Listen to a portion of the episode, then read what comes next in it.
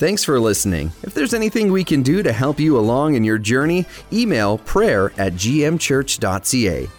If you'd like to see what's coming up at Gospel Mission Church or learn more about us, visit gmchurch.ca.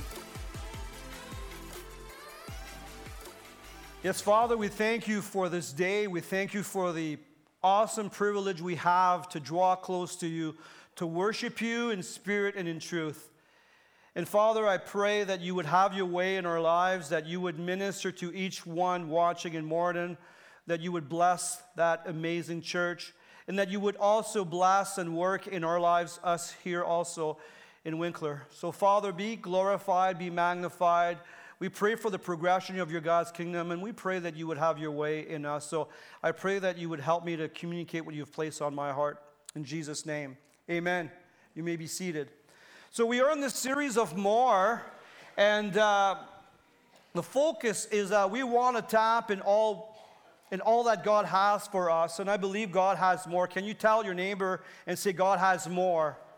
Like, Brenton did an awesome um, job last week on talking about faith and also remembering the faithfulness of God, and there's more uh, for, for us when it comes to faith, where we are called to believe in God and uh, I think it was, uh, it was a great message. What I'd like to talk about this morning is more holiness. Can you say that to your neighbor? More holiness. And I believe that God has tremendous, like I said, things in store. And one of the things He wants to do, He wants to bring us to a place where we are committed to Him, where we, um, we also depend on Him, where He has His way in our lives. And, and if you look at the word holiness, what does it mean? Well, the word holiness means to be set apart and also to be set apart for and set apart from. And um, when it comes to um, the definition of holiness in, in view of God, it, it, speaks of absolute purity, integrity, moral character, uh, absence of sin, sanity. He cannot sin or tolerate sin. There's no evil in God. So, what we know about God is that He is holy. And when God reveals himself for the first time to his people, he reveals himself as holy. He doesn't reveal himself as love or as truth or as um, eternal. He reveals himself as holy. And when he, met, when he encounters Moses, and he asks Moses to remove his sandal because there's holy ground. So when we look at this concept or this truth that we find in Scripture in regard of our Maker, God, we need to know and we need to understand that He is holy. And, and holiness is, uh, is, is a huge uh, subject that you find in the Bible. If you look at Leviticus chapter 11 and verse 20, 40, uh, verse 45, this is where God reveals himself as holy. He says, For I, the Lord, I'm, I'm the one who brought you out of the land of Egypt and brought, and, that I might be your God. Therefore, you must be holy as I'm holy. So, so holiness, in our view, what we're called to understand of holiness for me and you is that God sets us apart for Him, where we are His people and where we live a life that honors Him, but also sets us apart from what ple- displeases Him. So, the call of holiness is for all of us. And what I'd like to do this morning, I'd like to unpack the thought that, and, and, and the fact that we are called to be holy. And if you have your Bible, take a look at 1 Peter chapter 1, verse 13. Because sometimes what we think is we, we think that God is holy in the Old Testament. He's a holy God. Like when Isaiah had the revelation of God, and, and the cherubims were saying, Holy, holy, holy is the Lord. Sometimes we have this concept that God is holy in the Old Testament and He is love in the New Testament. But when you look at the Bible, we see a loving God in the Old Testament, wanting to walk with his people, wanting to connect with his people, and, and, and, loving his people to death, like to the point that all the Old Testament points to Calvary. And sometimes we, we think it's only holy, and then we look at the New Testament and we think that the only topic that you find is that God loves us and He loves us and loves us. It's so true that He loves us, but at the same time, there's also this picture in the, Old, in the New Testament of the holiness of God. And if you look at 1 Peter chapter 1 verse 16, we see this snapshot of this call where uh, Peter is asking the church to be aware of the time they're living in and also how they're called to live their lives. It says, prepare your mind for action and exercise self-control. What he's saying here is that you have a, you, you, you have a call upon your life and you don't just do life randomly. You know what's going to happen. There's going to be the return of the messiah and, and jesus will come back and, and, and he challenges them to live according to, to that. And he says so prepare your mind for action and exercise self-control Put all your hope in this gracious salvation that will come to you when Jesus Christ is, revealed to the world. Talking about the return of Jesus. And this is where he says, this is where he asks them or he challenged them to live accordingly. And he says in verse 14, So you must live as God's obedient children. Obedient children. Can you say to someone beside you that you want to be obedient? I want to be obedient. So may you live as God's obedient children. Don't slip back. Don't slip back into your old ways of living to satisfy your own desires. You didn't know any better then. And look what he says in verse 15. And now you must, say that to your neighbor, you must. It's not optional. It's not like, I don't know if I'm going to do it today. I'll think about it. I'll pray about it. Uh, you know, it's, op- it's not optional. You must be holy in everything you do, just as God, who chose you is holy. For the scripture says, You must be holy because I'm holy. And, so we find it very clearly in First Peter that we're called to be a holy people, that we are a holy people, and that we're called to walk in holiness. And how can I be holy? How can, how can I walk or how can I see myself be holy? Well, the answer is found in John 3:16. For God so loved the world that he gave his only son, whoever believes in him shall not perish, but have eternal life. So, what we see here is we see that God so loved the world. Why did He so love the world? It's because He chose to love us. But why did His Son come? It's so that we will not perish. So, what happened is that God loves us, but at the same time, He's totally holy. And I'd like to give this illustration here um, of the holiness of God. This is me. Not in reality either, but let's pretend it's me. And God looks at me and he says, Claude, I want you with me. And that's his love. And that's what, when he created Adam and Eve, was to walk with us. He wanted to have intimacy. But at the same time, he didn't want, he didn't want robots. He wanted to have a people that would follow him because they want to. And so I'm here, and you know the story of the fall where they, they, they ate the fruit and they walked into disobedience, and there was a wedge between man and God, and, and that wedge is called sin. And so God is holy, but He's also full of love. Love doesn't compete with holiness. He's fully love and fully holy, but He's not more love than holy, right? And sometimes we forget that. And so I'm here and He wants me, and but there's no way for me to partake in eternity because He cannot deny Himself if I have got, I've got sin in my life. Whoa, what a shot, eh? So well, we use that at staff meetings sometimes. You know. Um, we have worse than this. We have maybe one time, at one point, I'll show you the bow that we use to shoot each other. It's pretty, pretty cool. Anyway, that's another topic. So when God looks at me and he, he can't accept me because of my sin. So this is where the Son comes, Jesus comes. And, and he comes and he dies on Calvary. And when I personalize it and accept Christ in my life, what happened is that it's way, way more clear than this. Right now, it seems like it just covers me. But, but what happened is that God fuses himself with you. And this is where Jesus is unified with you. This is where it says in the Bible that you're seated in a heavenly place right now because if Christ is there, you're there. And wherever you are, Christ is there. Wherever Christ is, you are because you're fused, you're one. And so when the Father looks at me now, he doesn't see me, he sees his Son. Not as a cover, but he looks at me fully and I'm totally acceptable in his sight. Pretty amazing, right? The cross is, the, is where the love of God meets the holiness of God. But the cross is not only about love, it also expresses holiness, that God is a holiness, and this needed to happen so I can be acceptable in God's sight. So the call that I have is to walk in holiness. And I'm called to walk as a son or as a daughter, knowing I'm loved by God. Would you agree with me? I'm called to know that. I'm called to know that I'm not saved by works, that I'm saved by grace. I'm called to know that when I journey on this planet, I'm beloved, I'm loved by God, and that God called me to be His own to the point that I, am a co heir with Christ to the promises. It's unreal.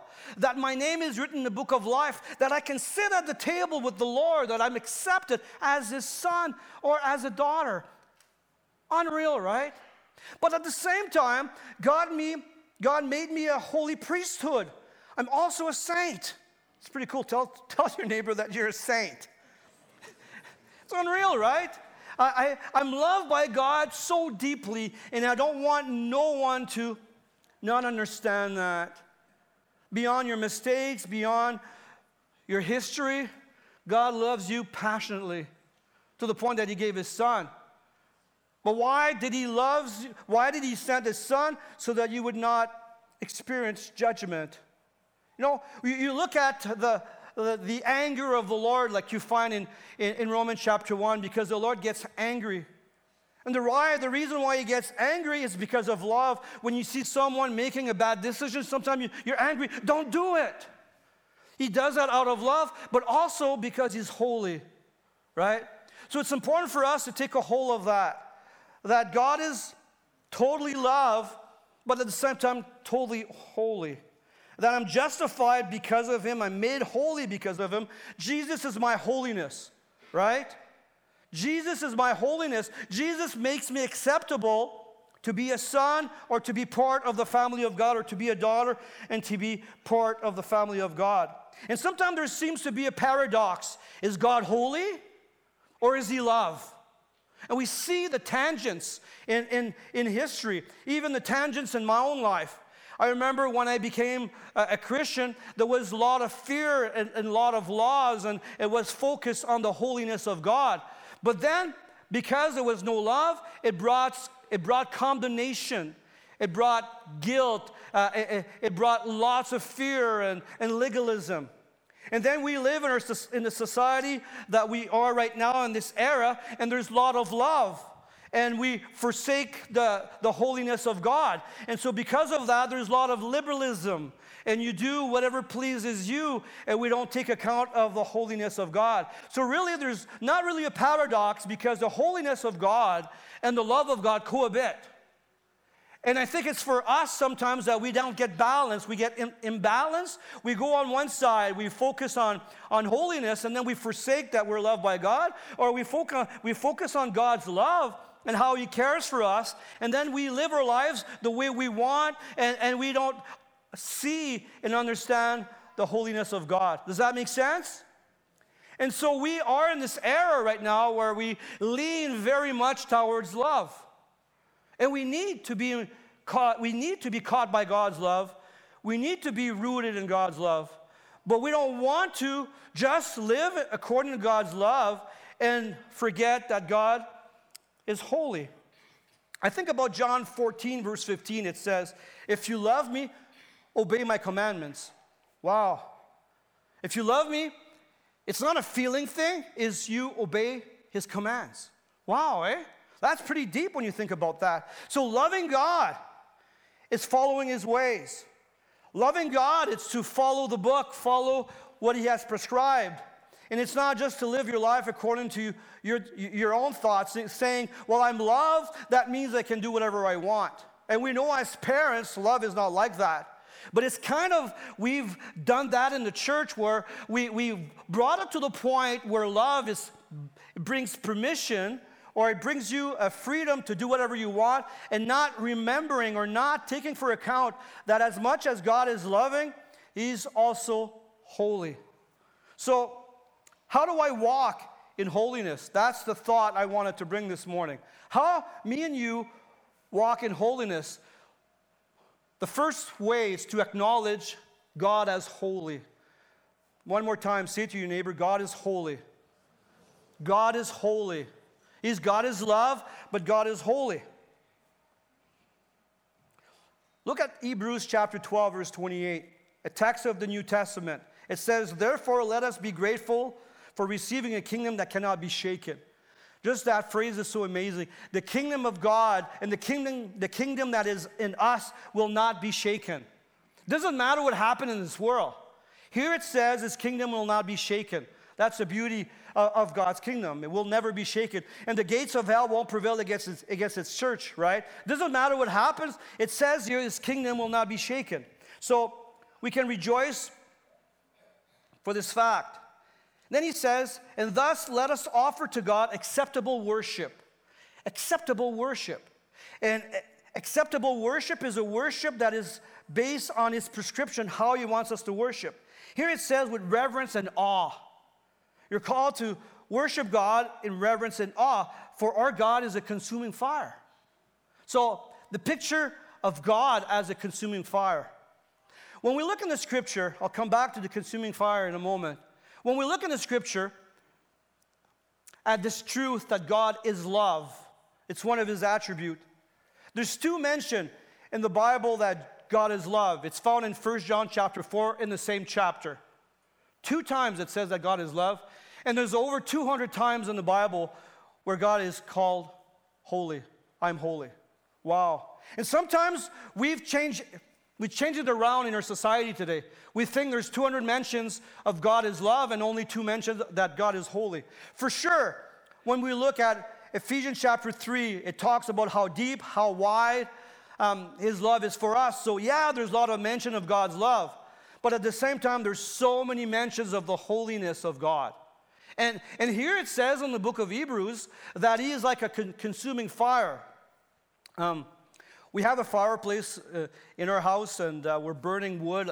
It was supposed to be more kind of uh, just a casual, like fireplace, just to once in a while have a fireplace, but we love it so much we're burning wood all the time. We're running out of wood.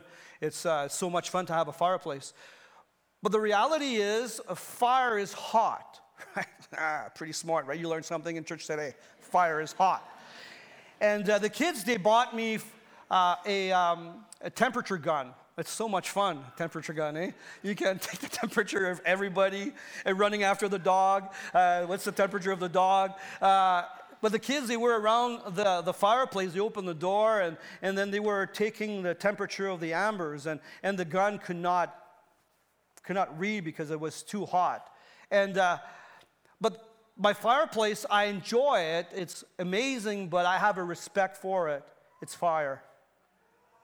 I, I remember being a teenager and we were cold in the spring fishing under a bridge and i remember making a fire and one of my friends had this great idea of jumping through the fire and eyebrows were all burnt and, and his hairs were all not looking very good for monday going back to school but there was no respect for the fire our god is a consuming fire and how do you treat fire with respect with honor like, fire is amazing when you respect it, right? Fire is keeps you warm. It's, it's amazing when you respect it. But when you don't respect fire, God is a consuming fire. Jesus is the Lamb of God, but He's also the Lion of Judah. And he's not just a, a, a, a, sweet lamb.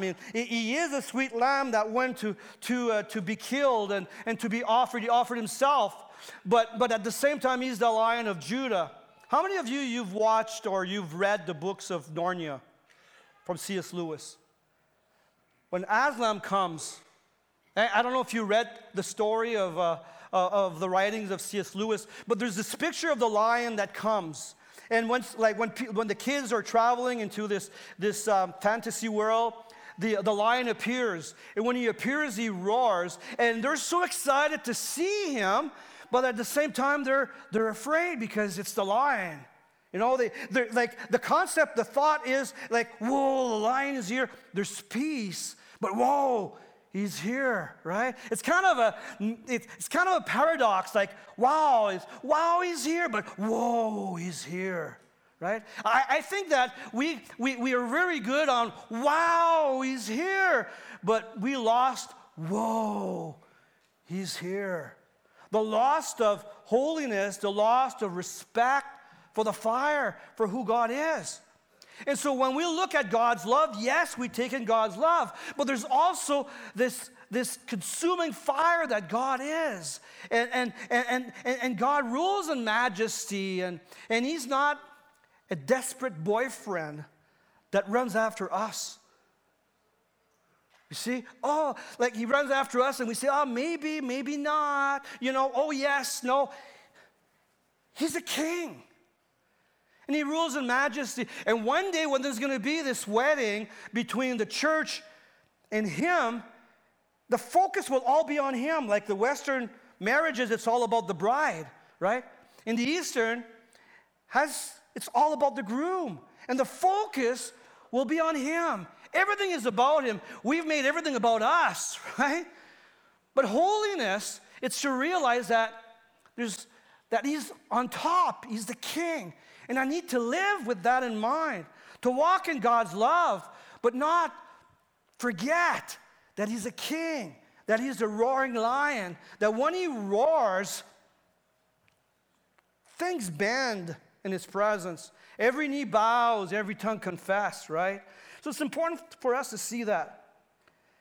Look what it says in 2 Samuel chapter 6, verse 6, that gives that display. Story of David bring the Ark of the Covenant back to Jerusalem.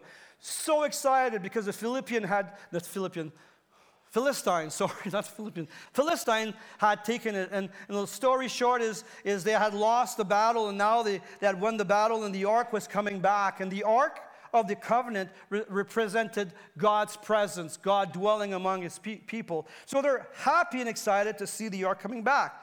And it says in verse 6 But when they arrive at the threshold, uh, threshing floor of Nacon, the oxen stumble, and Uzzah reached his, out his hand uh, and, and steadied the ark of God. Then the Lord's anger was aroused against Uzzah, and God struck him dead because of this. So Uzzah died right there beside the ark of, of God. For the fun of it, I Googled this to see what was on, on Google, and there was so much comments why did God, God do this? God is like the God of the Old Testament is so severe, and, and, and uh, you know, and there was a lot of negative comments. But the problem is, when you look at this story, is that God or the ark, the box of gold that represented God, was placed on a, on a wagon. And it, it's not like your car like, or your truck. You put this box on this wagon uh, or this, this the, the, the ark on the wagon, is going to bounce around, right? And, and, so, so this guy, Uri, with, uh, you, how do you call him? Um, Uzzah, with good intention, tried to reach out and not to see the ark fall. But what was prescribed by God earlier is that the ark should be carried by posts by men that would absorb the shock because you know how kings were carried in those times? Not on a wagon, but by man. Because the, the knees of the men would absorb the shock, and the king would sit upon, uh, uh, upon the throne or whatever he was sitting on. And, and so the thought God was saying is that I gave you this prescription of how you should carry me because what happened after this, David was a little bit angry at what happened. So he went to see the law, what it said. And the, the law said, You should carry God like a king. Should carry the ark like a king, and not to put him on, on a cart, but carry it by man. And, and so the problem in the story, it's not that God was mean, is that people forgot to rem- forgot who God was and also forgot what he prescribed. You see? So, so Uzzah or had good intention, and and he's, he's going to do he's going to save it. But it's more than good intention. What we learn from this story is that God prescribed how it was supposed to happen, what they were supposed to do, and they were supposed to treat God with honor and treat him like a king. I think it's the same thing today. We have a tendency of living our lives the way we want and to worship the way we want. Oh, we're going to worship God this way. We're going to do this. We're going to define our own morality. We're going to define our own stuff. And, and it displeases the Lord because He has pro- prescribed us how to live. It's all there. The prescription of how to live is there. And, and, and He wants us to treat Him like a king. And so when you live your life according to your own feelings and according to your own conviction and according to your own experience that you define and that we sometimes justify just to say because of circumstances and we walk away from God, God's word, it's the same thing. It comes to the same thing. It's not whatever I want to do, or I'm not called to worship, like I said, the way I want to. I've got to look at how God prescribed it. And that's the holiness of God. So you look at the holiness of God, and like I said, in, I read from First Peter, that God for sure is love, but God also invites us to walk like He's holy. And so holiness should be part of our lives. And, and we should see this. So, so when it comes to holiness, how do I walk in holiness? Acknowledge that God is holy and He has prescribed a way for us to live. You see, that's it's a huge topic today. It's not a popular topic. For some of you, you might be offended. The way you live your life, are you living according to God's word? Let's say you're walking in unforgiveness. You can have all the reasons in the word to find bitterness. But what does the word say? What does it say about how you're called to live your life? How you're called to do business? What does it say? So, so there's a prescribed way. You might have a lot of tension and a lot of feelings in this, and it, it might be costly, but that's what holiness is. Holiness is found in God, but holiness is also found in how we're called to live a life that honors Him and to walk according to His prescription, what he, how He told us to live. You still with me? Can someone say, ouch?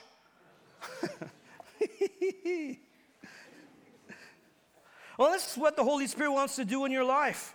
He wants to bring holiness. He wants you to live a life that honors Him, that walks according to what He says. Not what people say, not what cultures say, not the last YouTube program that you watched. It's what He says, you know? And why is the church here? It's so that we might walk in grace towards each other, so we can support ourselves, so we would be walking in a way that honors Him. So, how do I walk in holiness? Secondly, when I confess my sins, when I break the silence, when I embrace humility. Look at it says in 1 John chapter 1 verse 8. If we claim we have no sin, we're only fooling ourselves and we're not living in the truth. When it's everybody's fault and not yours, I know there's some situation I could talk about sexual abuse and there's some total victims that has nothing to do they're, they don't have any they're not part of the equation that's guaranteed I'm not disclaiming this, I'm not saying this. But the truth is, if we claim we have no sin, we're fooling ourselves and not living the truth. When we think it's everybody's fault and, and maybe I don't have a part to play, I'm fooling myself. In verse 9, it gives the key. But if you confess your sins, he's faithful and just to forgive your sins and to cleanse you from all wickedness. So bring it bring things to the light, coming before God, admitting your mistakes, and, and being real and raw, and say, God, I, wanna, I don't want to live like this. I don't want to live in sin anymore. And you verbalize it. And if you say, Well, I've tried to do that in the past and it didn't work, I was not able to walk in freedom, well, connect with people that will walk with you. That's why we are here as a church. It says in 2 Corinthians chapter 13, verse 5, examine yourself and see whatever you are in the faith. Test yourself. See if you're walking in the truth. Like I said, there's grace and mercy and great healing when we admit and confess. And one of the things that we're called to do is we're called to do listening prayer. God, what are you saying in my relationship? And then I'm called to obey what he says and also what he shows me and respond to it and to say, God, that's your prescribed way for me. Okay, God, I'm going to do it. Like I read earlier, we're called to be obedient children. And that's linked to old holiness. Like, hey, I'm called to enjoy the blessings of the cross. But I'm, so, I'm also called to carry my cross. And to carry my cross is to bring me to a place of death where I don't live for myself I don't live for my passions and, and my feelings and my desire, where I'm submitted to Him. That's part of my life. It's not easy. It's not easy what I'm saying, but that's the mandate of the church. That's our mandate to embrace holiness, right? So, how do I walk in holiness? First, it's to admit that He's holy. Secondly, it's to live a life of confession and bring things before God. And the third one, it's to embrace love embrace God's love. The next verses I'm going to read to you, they, were, they rocked me this week because I've never seen the text with these eyes. And I've read this many times, but it really got my attention. I was talking to some of the staffs this week. I was so excited by this verse because I thought they were so powerful. And I'm going to read them to you, all right? And we'll go from there. It says in verse 11, May, may God our Father and our Lord Jesus bring us to you very soon. You see the heart of the Apostle Paul? I want to be with you guys. I love you guys. In verse 12, it says, and may, and may the Lord make your love for one another, may, sorry, uh, and may the Lord make your love for one another and for all people grow and overflow. So he prays, God, I want them to, I want them to love each other and, and, and to love everyone and to the point that it overflows, just as our love for you overflows. Look what it says in verse 13. This is the verse that really, really rocked me. He says, May he, as a result, because he is pouring love into me and you, and as it's growing for, for people and for everyone, look what it says as a result, make your, it will make your heart strong, blameless, and holy as you stand before God our Father when our Lord Jesus comes again with all his holy people. He's saying here that loving others by God's love causes me and you to be holy.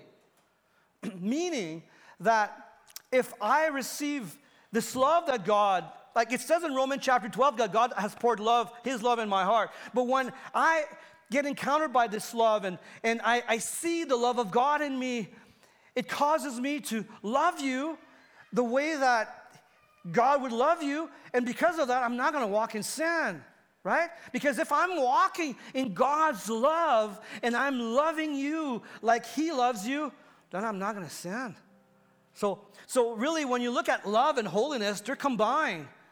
But here it says that the key for holiness, it's not to hold back love, and it's not to um, feed bitterness and all the stuff that presents us of loving each other. But he says here in this text that when you love fully, you're walking in holiness. When you choose to love your wife, your kids, the people around, and you love on them by God's love, because sometimes you don't have the feeling and you don't have the energy, or because whatever happened in the past, you say, God, I want your love to, through, to flow through me. I, I, I have to love, I need to love. What happened is that God flows through you, God flows through me, and then I walk in holiness because I'm I'm, I'm filled of His love. So, my prayer this morning is that we would understand God's love for us, but we would also understand God's holiness, that God cannot be mocked, that I cannot just live my life under God's love and just live whatever I want without honoring His holiness and, and uh, without honoring His royalty. And as we worship Him, and acknowledge his royalty and we live on him we live we live a life that loves him and receives his love. I think this is where we're able to grow. I believe sometimes we're not growing because we're not embracing holiness. And i believe one of the, one of the aspects that will cause us to grow is to know god's love and and to understand and to walk in his holiness. Amen Thanks for listening. If there's anything we can do to help you along in your journey, email prayer at gmchurch.ca. If you'd like to see what's coming up at Gospel Mission Church or learn more about us, visit gmchurch.ca.